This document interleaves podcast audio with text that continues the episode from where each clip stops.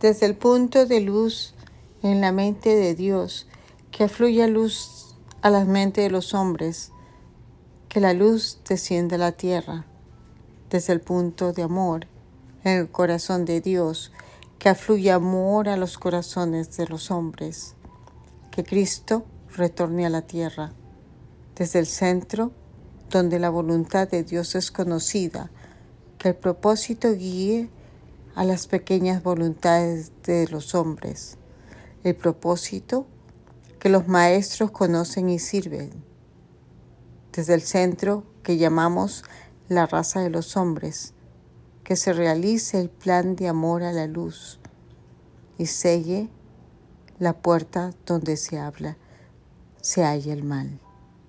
Que la luz, el amor y el poder restablezcan el plan en la tierra.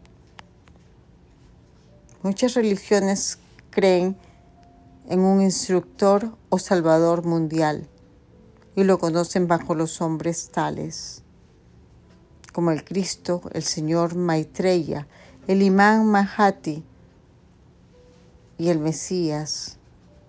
Y tales términos son empleados en algunas de sus versiones cristianas, hindús, musulmanes y budistas, también judías de la gran invocación. Hoy estamos en una era donde nos necesitamos unos a los otros.